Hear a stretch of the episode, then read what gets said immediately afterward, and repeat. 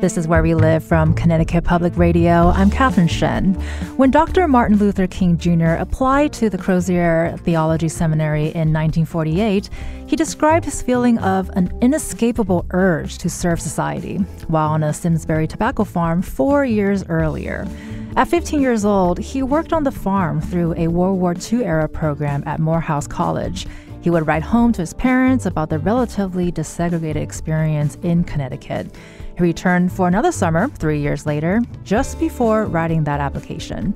Dr. King was one of many people who came to Connecticut to work on the highly skilled seasonal jobs in shade uh, tobacco fields. The crop is often used for the binders and wrappers of premium cigars, growing well in the Connecticut River Valley's short and hot summers. A team at Eastern Connecticut State University is compiling a kind of oral history of this industry. They talk about its influence on diversity where we live, as well as the civil rights movement. The docu-series is called Stepping into the Shade. Do you have links to this living history in Connecticut? We want to hear from you. Give us a call at 888 720 9677. That's 888 720 WNPR, or find us on Facebook and Twitter at Where We Live. Joining us first is June Archer. He's the host and producer of Stepping into the Shade. He's also an author, music executive, and influencer. Thanks, June, for uh, joining us today. Catherine, thank you for having me. How are you doing today? Not so bad. And now that you're here, I know we're going to have a grand old time. Uh, June, you've worked in these Connecticut farms yourself. You have a lot of personal experiences, and you also described this as a kind of rite of passage. Can you share with us what that experience has been like? Absolutely. Once again, thank you for having me.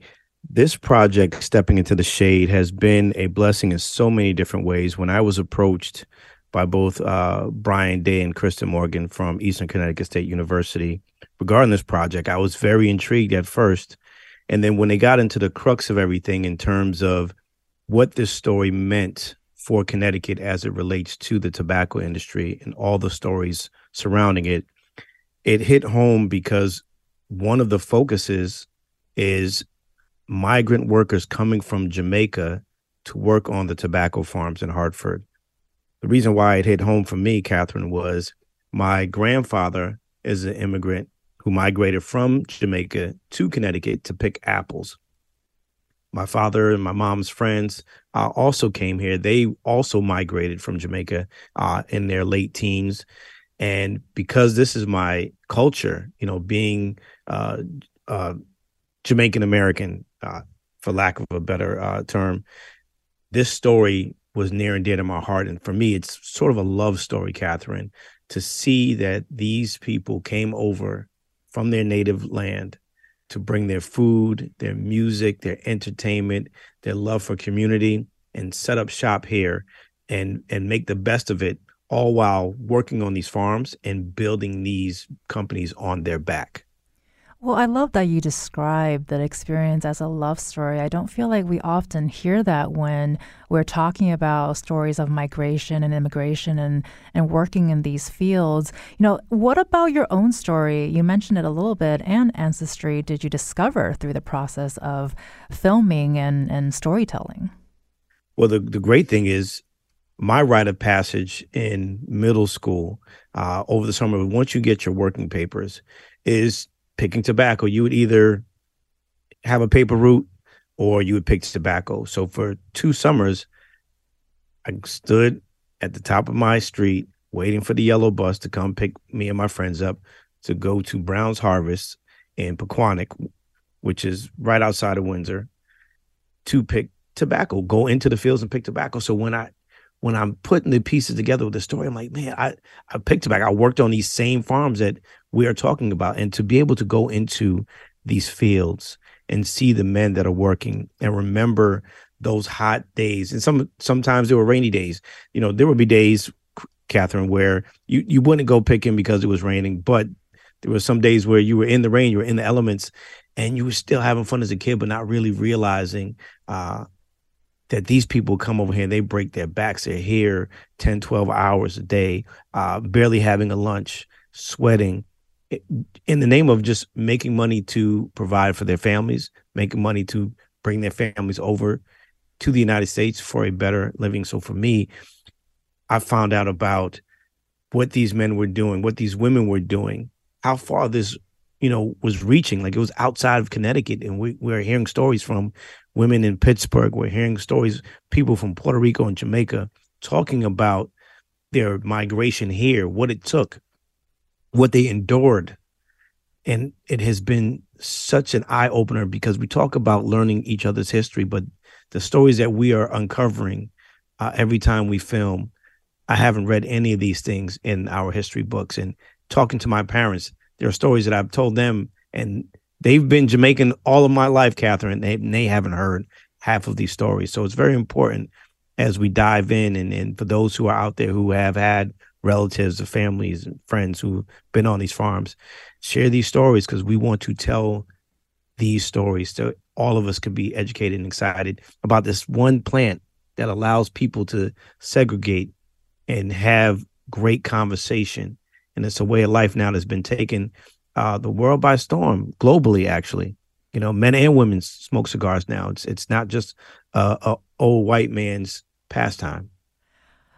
Well, thanks for the reminder to remind me to remind our listeners that if you have a connection to Connecticut Shade Tobacco Farms, we definitely want to hear from you. Please feel free to give us a call at 888 720 9677 or find us on Facebook and Twitter at Where We Live. Uh, June, you know, you talk about remembering those images working in these farms you know it's raining it's sunny but you're as a kid you're kind of having a fun time with it but as an adult you're realizing the implications behind that. How did that in- inform you when you started this process, and and what inspired you to want to tell this story?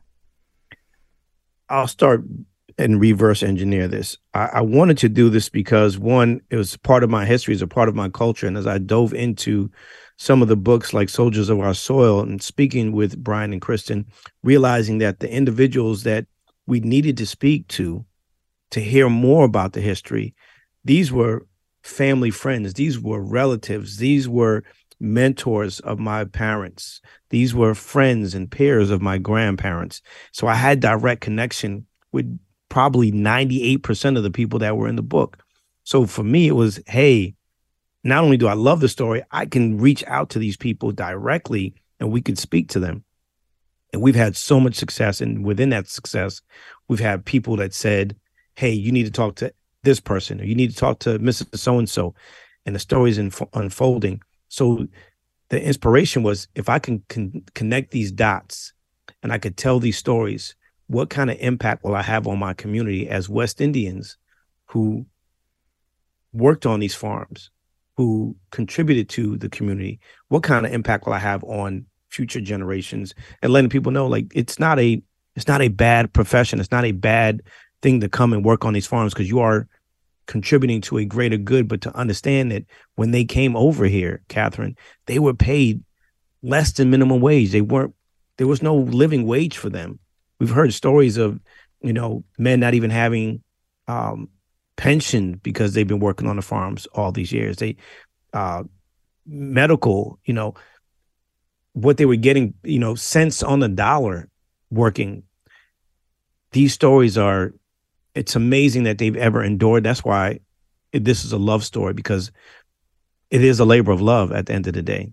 And to be able to speak highly of it, even when all those things are going on, and then having to battle or I would say navigate racism and segregation, all the things that came forward as a West Indian, as uh, those who came over from Puerto Rico, trying to navigate the waters here while the black Americans were trying to navigate it, you start to see that there's there's some similarities, but there's also some disparities in these stories.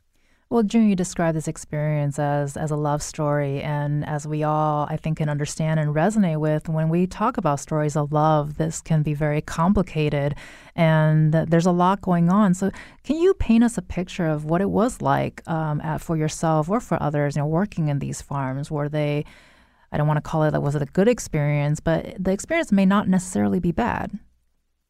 No, for a young man such as myself in middle school, it was a great experience that taught us responsibility. It taught us hard work.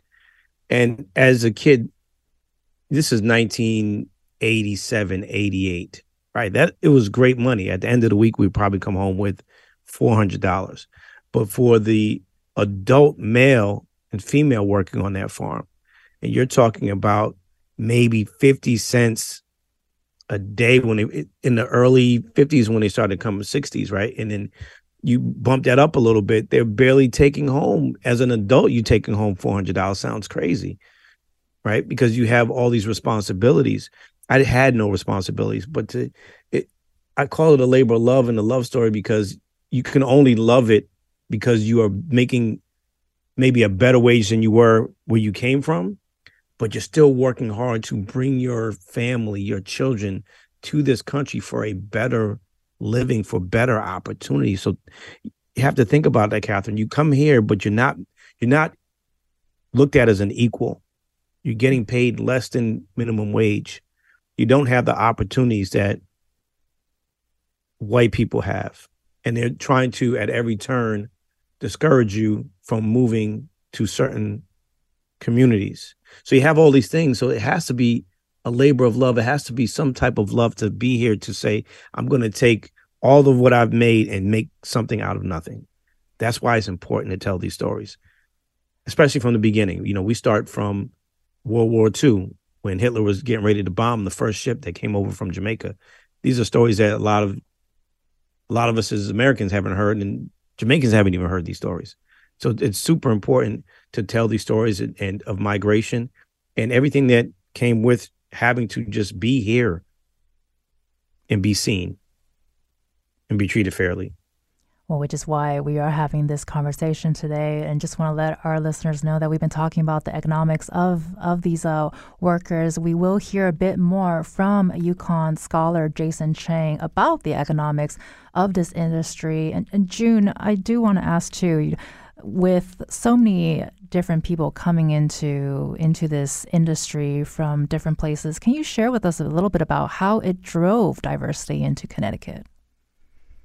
Well, the diversity happened based on the War and Food Administration going out to these these uh countries, these islands to actually bring work over. So you have the Jamaicans, you have the Puerto Ricans that come in. Uh, you have blacks that are here, they're working on the farms. So there's some diversity in terms of coming from different islands or parts of the country, those who actually came up from the South. Uh, just to get away from you know past the Bible Belt to come up here because the South was is a different way of living. When we talk about the MLK story in this series, we talk about letters that he wrote to his mom and him expressing that he felt like he was living in God's country because it was so different than being down south. Well, powerful, powerful things that tug on your heart, you know, and saying, "Man, is was it really that bad? Like what was that great migration like? Right? Some people felt like the great migration was one thing, but as you get into the crux of the story, you realize, oh, they came up here for a lot of different reasons. And we'll definitely be hearing more about that after we come back. And you've been listening to June Archer, who will continue be uh, tugging our hearts into the next segment. We'll hear from the team also that he's working with at Eastern Connecticut State University after this break. And want to ask, what ties do you have to the tobacco industry where we live? You can join the conversation 888-720-9677. That's 888-720-WNPR or find us on Facebook and Twitter at Where We Live.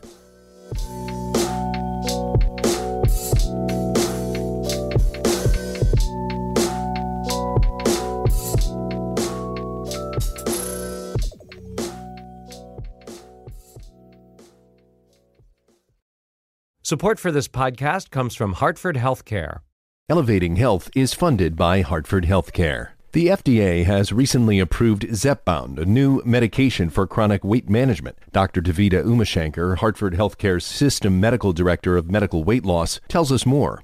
Zepbound helps decrease hunger and increase satiety levels. Taking this medication for 72 weeks, people can see at the highest dosage approximately 48 pounds of weight loss. So, definitely a powerful drug and another powerful tool that we have to utilize to help individuals who struggle with obesity. For those ready to explore their medical weight loss options, Dr. Umashankar has advice on the first, most important step. I don't think anyone knows you better than your own primary care physician. So having that conversation whenever you feel ready is so important because these medications are quite powerful and do need to be monitored on a regular basis. To learn more, go to ctpublic.org slash elevating health. This is Where We Live from Connecticut Public Radio. I'm Catherine Shen. Joining me now to discuss Stepping into the Shade, which is a forthcoming docu-series all about the shade tobacco industry where we live, is Brian Day. He's an assistant professor of filmmaking at Eastern Connecticut State University, and Kristen Morgan, who is an associate professor of theater and new media studies at Eastern Connecticut State University as well. Thank you, both of you, for joining us today. Thank, Thank you for having us. Yeah, thank you so much, Catherine. They're also both producers and directors of Stepping into the Shade. And still with us is June Archer, who's the host and producer of the docu-series, also an author and music executive. Thanks, June, for being with us. And just to remind you that you can also join the conversation, 888-720-9677, or find us on Facebook and Twitter at Where We Live. Brian, want to start with you. Can you tell us a little bit about how this all came together? Actually, um, came from a project Kristen was working on. So she was working. Um, I'll probably let her explain more about that. They brought me in on a different project as a filmmaker um, to help them create a project they were working on that was meant for the stage that was about Martin Luther King um, in the tobacco fields. And um, that kind of inspired an exploration into how dynamic uh, the tobacco industry was in Connecticut and who had worked in the field. And so that was a launching pad into exploring um, how the tobacco industry brought this change to Connecticut and the greater world, you know, through civil rights and uh, the activities. And we started to learn about people that came and worked on the fields, but then went on and did great things in different parts of the country and around the world. And Kristen, would you like to jump in and share how it started from your perspective? Sure. Um, so, my colleague here at Eastern, Alicia Bright Holland, and I have created a couple devised projects um, that look at different communities, um, a lot of uh, immigrant experiences here in Connecticut, and then we created shows about them. So, um, back in 2017, we created a show called Thread City, which focused on the um, immigrant populations that join local residents to make the American Thread Company mills here in Willimantic um, such a vibrant presence in New England. Um, while we were working on that project, our colleague here at Eastern, Dr. Stacy Close, um, historian, came and gave our students a um, a talk about uh, Black Connecticut, and uh, he spoke a lot about the Great Migration. And one of the stories he touched on was that Dr. King had worked tobacco to pay for his tuition at Morehouse University. And we thought that was fascinating. And we were like, let's stick a pin in that and we'll come back to it later. So several years later, we came back to this project called Cultivating Dignity. And we were working on it in the same way as Thread City, devising with students and um, community members, um, historians here at Eastern and at UConn. And then uh, the pandemic hit. And so our plans for a stage play were kind of scrapped. And we turned to um, our colleague, Brian, who was new here at the time. And we said, Can you help us make this into a film? And that's what we did. And then after that film was completed, uh, Cultivating Dignity, Brian and I felt like there was just a lot more to the story um, that could be told. So we decided to um, make a series out of it. And that's where we are today. And June, can you talk to us about how you approach these interviews? You know, what surprised you about how much people were willing to share? What we did was sort of magical. And I don't know I think we I set the stage early and we've been looking back at interviews and seeing that just leading with humanity, Catherine, has been the common denominator that at some point during the interviews, we are either holding hands with, you know, uh, our guest, we are hugging, there's some type of contact and connection and with everything that's been going on over the past couple of years, it was really important to figure out how we were going to shoot this. We were being very, very careful uh, during, you know, the months where COVID was ramping up. but still being able to maintain this human connection. And that is the common thread that is woven through all of these interviews is really just sitting down, leading with humanity, and getting real, authentic stories from those who want to share. And as we dive in and, and it gets personal and very personable, uh, we find that people want to share. They're excited, they're happy, and at the end, there is there's been I can't even tell you, Catherine. I don't think there's one interview that hasn't ended with an embrace of some sort, and it's only because uh, we have an amazing crew. Uh, the students from from uh, Eastern Connecticut State University, um, handpicked by Kristen and Brian, have been amazing, and they just make it a, a, set that is just so easy for myself and for our guests. So it's just leading with hum- humanity. Well, speaking of leading with humanity and sharing, we're going to have Deborah from East Hamden who would like to share her story. Deborah, are you there? I am. Can you hear me? Yes, go for it. Okay. My name is Deborah. I worked in tobacco starting in 1964 when I was 14 years old. And the um, the farm that I worked at was in East Windsor, Connecticut. It's a small farm comparatively. And a lot of the kids from my town, I mean, that's just what we did. We we worked in tobacco and uh, we worked among migrant Puerto Rican people who came. And we I mean, it was it was really hard work, and I still have some scars from that. But it was fun, and it was a lesson in so many things. Um, the Puerto Ricans who did come to work on the farms were really wonderful people, and what an example of hard work they were.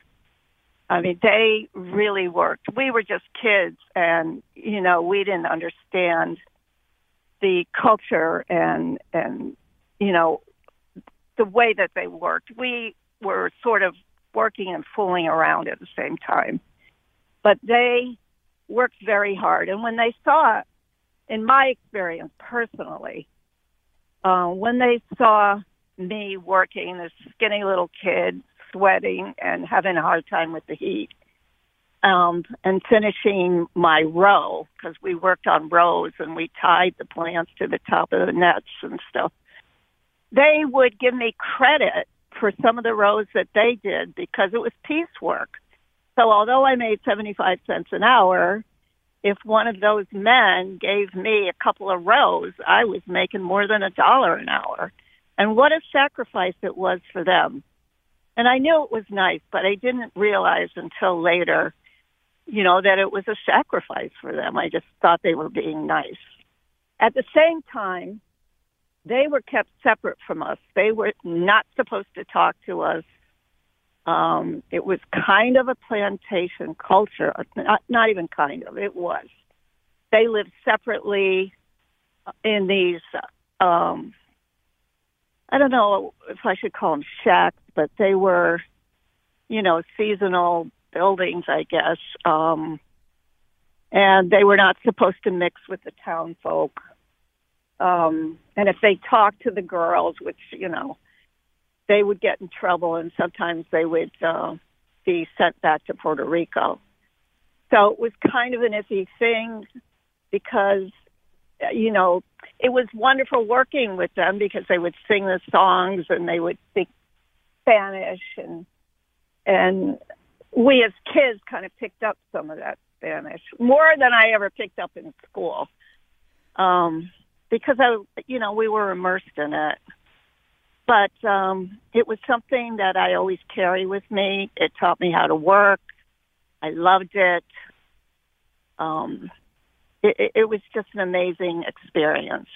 And um, I know you're um, the creator of the docu series. I forgot his name, and that's I'm sorry about that. But um, he talks about people coming from Jamaica and Hartford, and we had some of some people coming from Hartford and Jamaica. But in the little farm that I worked in, it was mostly Puerto Ricans.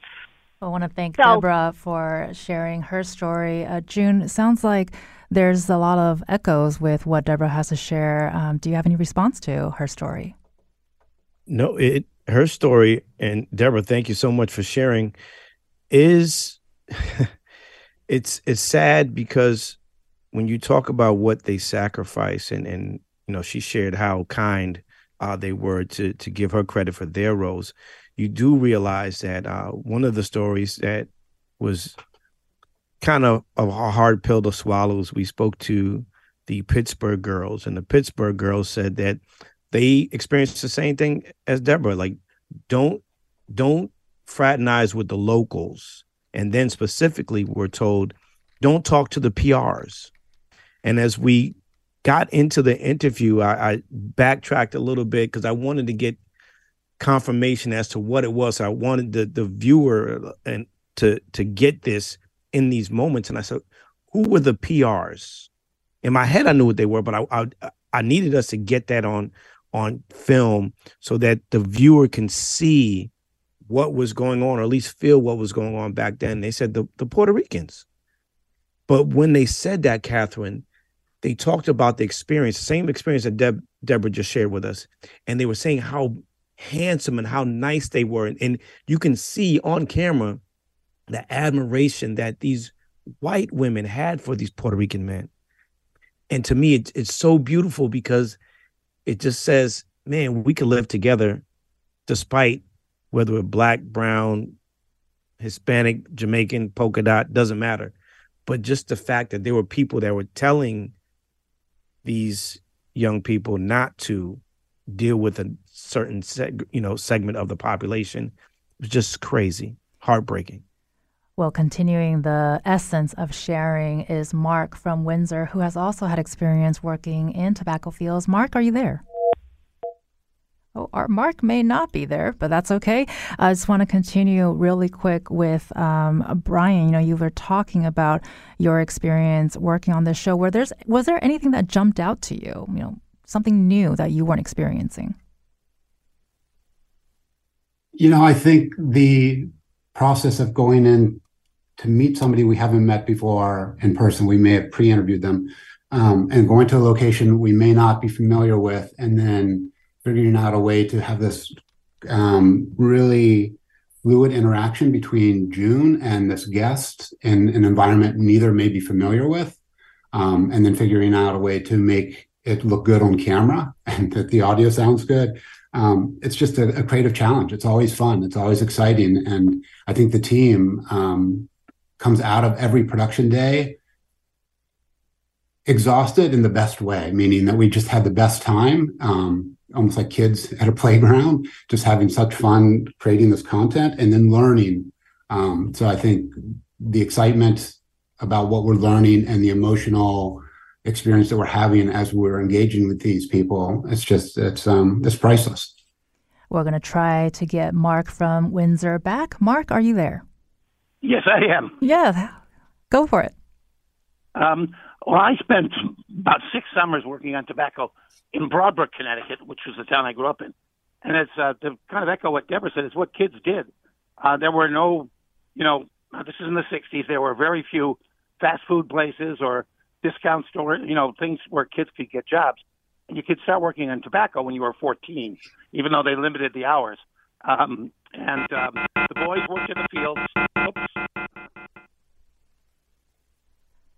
Oh, did we just lose Mark again? Well, June, you kind of heard a little bit of what Mark was sharing earlier, and it sounds like there's a lot of uh, echoes with, between everyone's experiences. Can you uh, talk about what you uh, think about what Mark just shared? Well, what Mark shared uh, briefly is is right on point. When you, as a young person, uh, getting a job over the summer, it's pretty exciting because you're you're going with your peers, right? And and the lessons that were learned is just really hard work, right? Dedicating yourself, applying yourself, but also how you get along with others. There were definitely there were challenges in terms of language, right? Uh, Deborah mentioned it, Mark mentioned it. You know, speaking Spanish or trying to understand what the Jamaicans were saying as they were speaking their patois, right? So you have this here's what's beautiful you have these language barriers but you have an opportunity for almost two and a half months to work with a diverse group of people to learn something different about each other's cultures, each other's way of life, the way they talk, the the, the way they congregate. And we hear about stories, especially from the Jamaicans, of going to play cricket in Keney Park and setting up all of their social clubs, right, on Main Street or, or Blue Hills Avenue. There's such beauty in these stories, Catherine, that it, it's it's hard. It's a hard pill to swallow to know that it's it is going to take, and we're very proud of it. Take a documentary series such as Stepping into the Shade to share these stories, to say that we have so much more in common than we have not in common, and how beautiful that is. Well, and another beautiful moment was we talked about how Dr. Martin Luther King Jr. has had experience working on these farms here in Connecticut and what a big impression it made on him. We want to take a quick listen to an interview that he's done with Hartford area journalist Lou Brown, who contextualizes uh, Dr. King's descriptions of Connecticut at the time. Let's take a listen. The tobacco growers would go south to recruit for some employment. They would specifically go to the colleges, historical black colleges, to get some employment. That's how MLK ended up here. But they, when they came here, they were shepherd. They didn't come to like Bellevue Square, public housing development where they were shepherd down certain areas. Get on a bus, certain areas.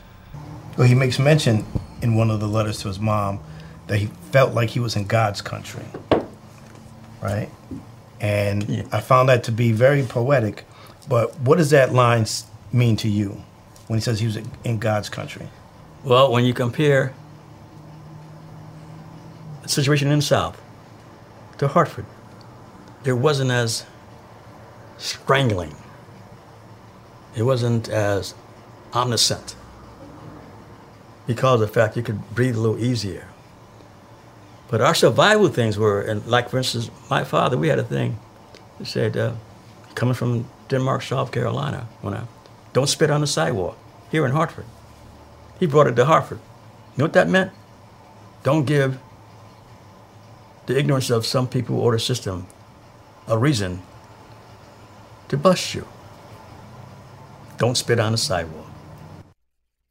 So, June, you mentioned earlier too his description that he felt like he was in God's country here in Connecticut. You know, why was this exchange so critical in contextualizing his words? when you come from the South and what we've learned, you realize as Northerners, we probably did not understand how downtrodden the Black American was from down South.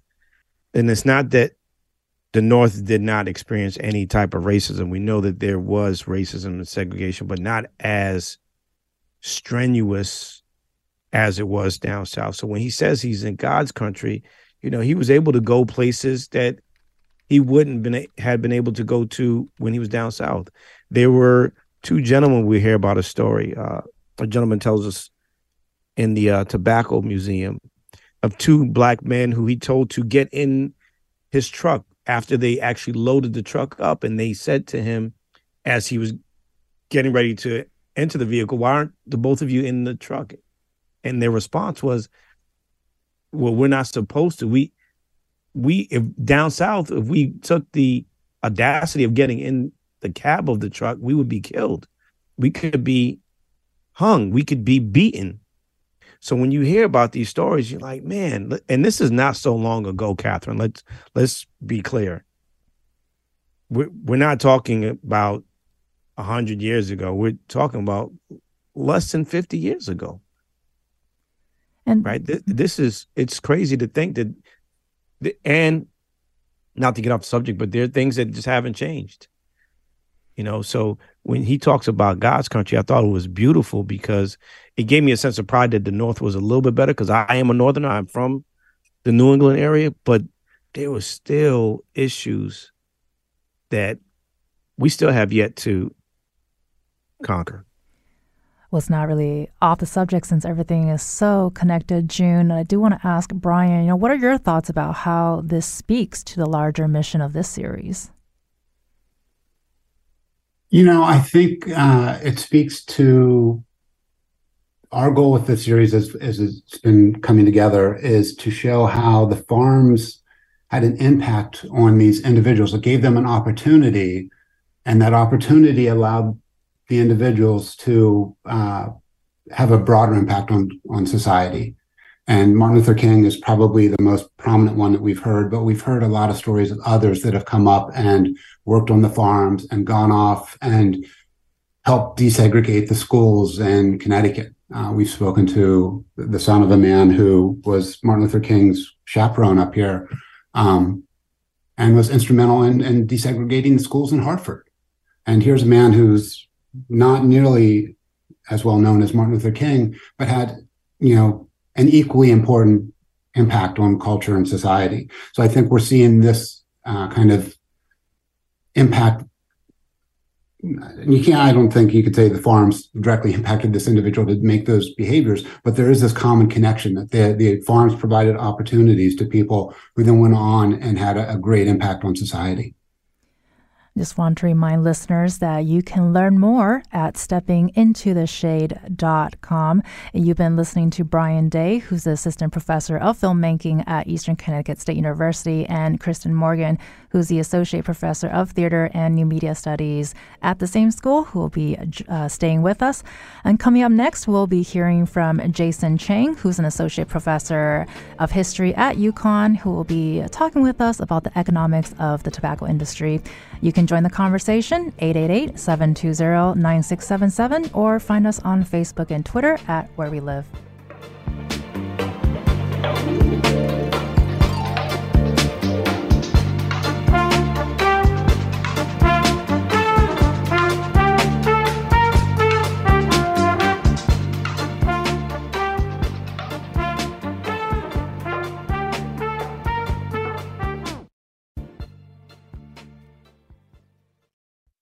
U.S., we tend to think of slavery as a Southern thing. Slavery in New England has been intentionally erased. The story we tell is this is family slavery, so it comes off as very benign and not dehumanizing. Coming March 18th, a special series, Unforgotten, Connecticut's Hidden History of Slavery. Visit ctpublic.org slash unforgotten. Funding provided by the Wadsworth Atheneum Museum of Art and the Amistad Center for Art and Culture. Connecticut's own Jacques Pepin is a culinary icon. When you make a contribution to Connecticut Public today, you can experience a once in a lifetime dinner with the acclaimed PBS chef and author on Monday, May 6th at the gorgeous Oceanfront Madison Beach Hotel in Madison, Connecticut. Sponsored by Isana Plastic Surgery Center and Med Spa and Fuchs Financial. For tickets, visit ctpublic.org/pepin. This is Where We Live from Connecticut Public Radio. I'm Catherine Shen. Uh, we've been talking about the shade tobacco industry here in Connecticut, and there's a new docu-series focused on how the industry shaped the civil rights movement and diversity where we live. The docu-series is called Stepping into the Shade. And here with us to continue the conversation is Jason Chang. He's an associate professor of history and director of the Asian and Asian American Studies Institute at UConn. Thanks so much for joining us today today, Jason. Hi, Catherine. Thank you. We also still have the producers and director of the series on the line, June Archer, Brian Day, and Kristen Morgan. They're still hoping to hear from you this hour, so give us a call at 888-720-9677 or find us on Facebook and Twitter at Where We Live. Jason, you've been with us and listening along this whole hour. You know, before we get into your research, would love to hear any thoughts you have in terms of what you've been hearing so far. Mm.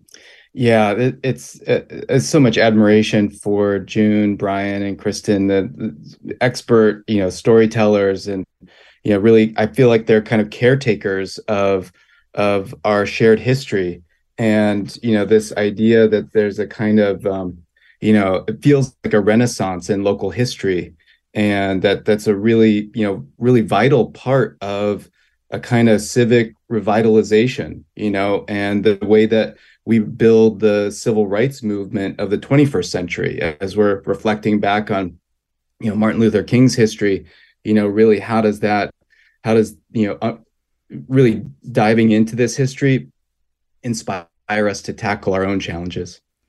And did it change your mind or give you a new perspective? You know, hearing from June, Brian, and Kristen, and as well as the callers who called in to share their experiences.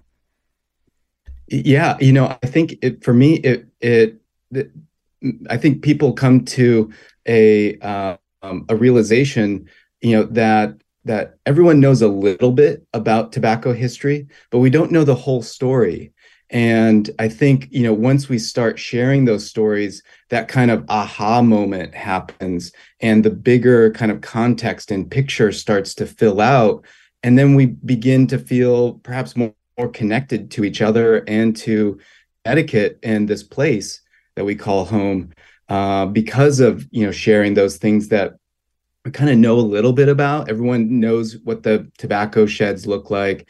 Everyone maybe has had some experience or knows someone who's worked in the fields, uh, but then to really have it woven together as a coherent story is really powerful. And we know that your colleague Fiona Vernal has also done a lot of work on this subject. You know, what do we know about the scale of tobacco farming in Connecticut over time? You know, when was the peak? Yeah, so t- tobacco farming, you know, h- tobacco has been a staple crop in Connecticut since the colonial period. Uh, but it, this this particular form, the shade grown tobacco, really begins at the turn of the 20th century, 1900s, and uh, and this is really something that you know happens as a result of not just the ingenuity and and determination of Connecticut growers but a larger kind of pattern in which there's you know there's a context for the success of shade grown tobacco. And that is that the US was also engaged in an imperial war to uh, to gather new territories which happened to be tobacco market places like Puerto Rico and the Philippines so in some ways the the ability for tobacco farmers to succeed in Connecticut depended upon the suppression of markets in Puerto Rico and the Philippines. And that allowed for this, this really dramatic growth through the, over the, each decade from the from you know from the 1910s uh, uh, you know you could see doubling of kind of acreage and expansion of, of the industry up until the 1950s uh, and 60s which we see the peak well, I think you spoke about exactly what you just said in the series about the massive economic impact this in- industry has had in Connecticut. You know, what can you tell us about that, and how does that compare to today? Mm. It, yeah, so you know, with the with the doubling of acreage over time, what that does is it creates ever greater demands for this very, very specialized, like Deborah was saying, the expertise of of the tobacco workers, it requires this kind of the, the scale of labor to happen, but it also is a temporary form of labor. So it creates these really unique conditions where you have um, where you have you know really finite needs uh, in in space and time, but then you also have growers and uh, and other folks in the community that they only want labor; they don't want neighbors. And to use the words of of uh, uh, Vijay Prashad, um, that the those conditions create the need for these temporary, you know, kinds of communities, and um, and then one of the ways that that really you know challenges a community is then uh, is then there are you know as as June was pointing out, there are disparities. The in a, the the the the ways that wage differentials really prevent those folks from uh, from experiencing uh, um, uh, prosperity. And so when we see the expansion of the agricultural industry like that, we also see the expansion of a, of a population that isn't able to meet its own needs. And uh, and so that really, you know, creates a, a disparity, one that we have to understand as historically being produced. But that was a major feature of of the local economy. There were at one point there was even tobacco festivals and parades that would go through Hartford uh, that would draw people from all over the country to celebrate, you know, the the uh, the the Connecticut grown tobacco and and the the the world class cigars that were that were grown here. Well, I think it was amazing that there were festivals and celebrations of this industry that you know some of us are familiar with and some of us may not be. And we we talk about this a little bit earlier that part of the mission of this docu series is to explore how these farms really shaped diversity in Connecticut. And, and June has talked about it a little bit earlier. You know, how would you describe that from what you have seen? Mm, it, yeah, in and I think the what really drew me to this work was not any particular you know interest in in really understanding uh, uh, tobacco per se but i remember when the tobacco sheds near the airport near bradley were being torn down uh, to make way for the amazon uh, uh, distribution center.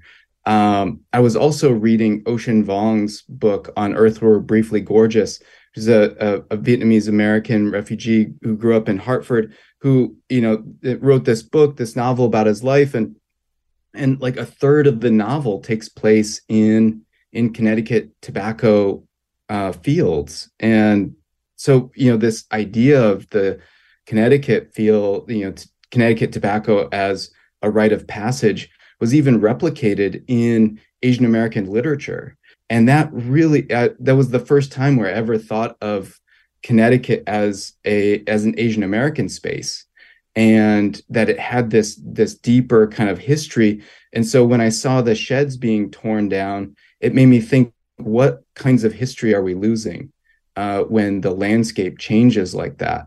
And um, and that made me ever more curious. And the ways that different populations were involved in uh, in tobacco agriculture really helped me to understand the composition of our communities. Uh, the ways that they've changed and evolved over time really maps so closely with uh, with the trends and patterns in agri- in tobacco agriculture in Connecticut. So this was a great opportunity to work with Fiona, um, who was also looking at neighborhood change in northern Hartford and how did you know black and, and Puerto Rican and Jamaican communities uh, really respond to the the transformation of, of both economic opportunities as well as agricultural change.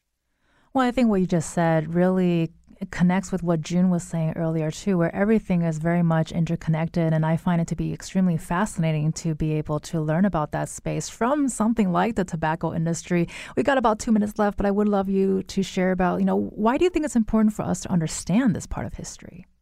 Mm. It, it, yeah, that's a great question, and, and I think it's something that really allows for us to paint a, a, a more inclusive picture of the past that is more accurate and when we have those kinds of stories that we hold and it builds a historical imagination about what who belongs in Connecticut. And when we're able to share those stories and know them and recognize them then I think that that really creates a, another kind of uh, you know shared you know sense of of belonging. And that that that when we do, when we are faced with uh, with challenges that require us to advocate for one another, to show solidarity, and to empathize with one another. We can lean on these histories of shared experiences. You've been listening to Jason Oliver Chang, who is the Associate Professor of History and Director of the Asian and Asian American Studies Institute at UConn. Thanks so much for joining us today, Jason. Oh, thank you. It's a pleasure. I just want to remind listeners that you can learn more about Stepping into the Shade at steppingintotheshade.com. You've also been hearing from June Archer, Brian Day, and Kristen Morgan, who are all working on the docuseries Stepping into the Shade. I'm Catherine Shen. Today's show is produced by Katie Pellico. Our technical producer is Kat Pastor. Download Where We Live anytime on your favorite podcast app, and thank you so much for listening.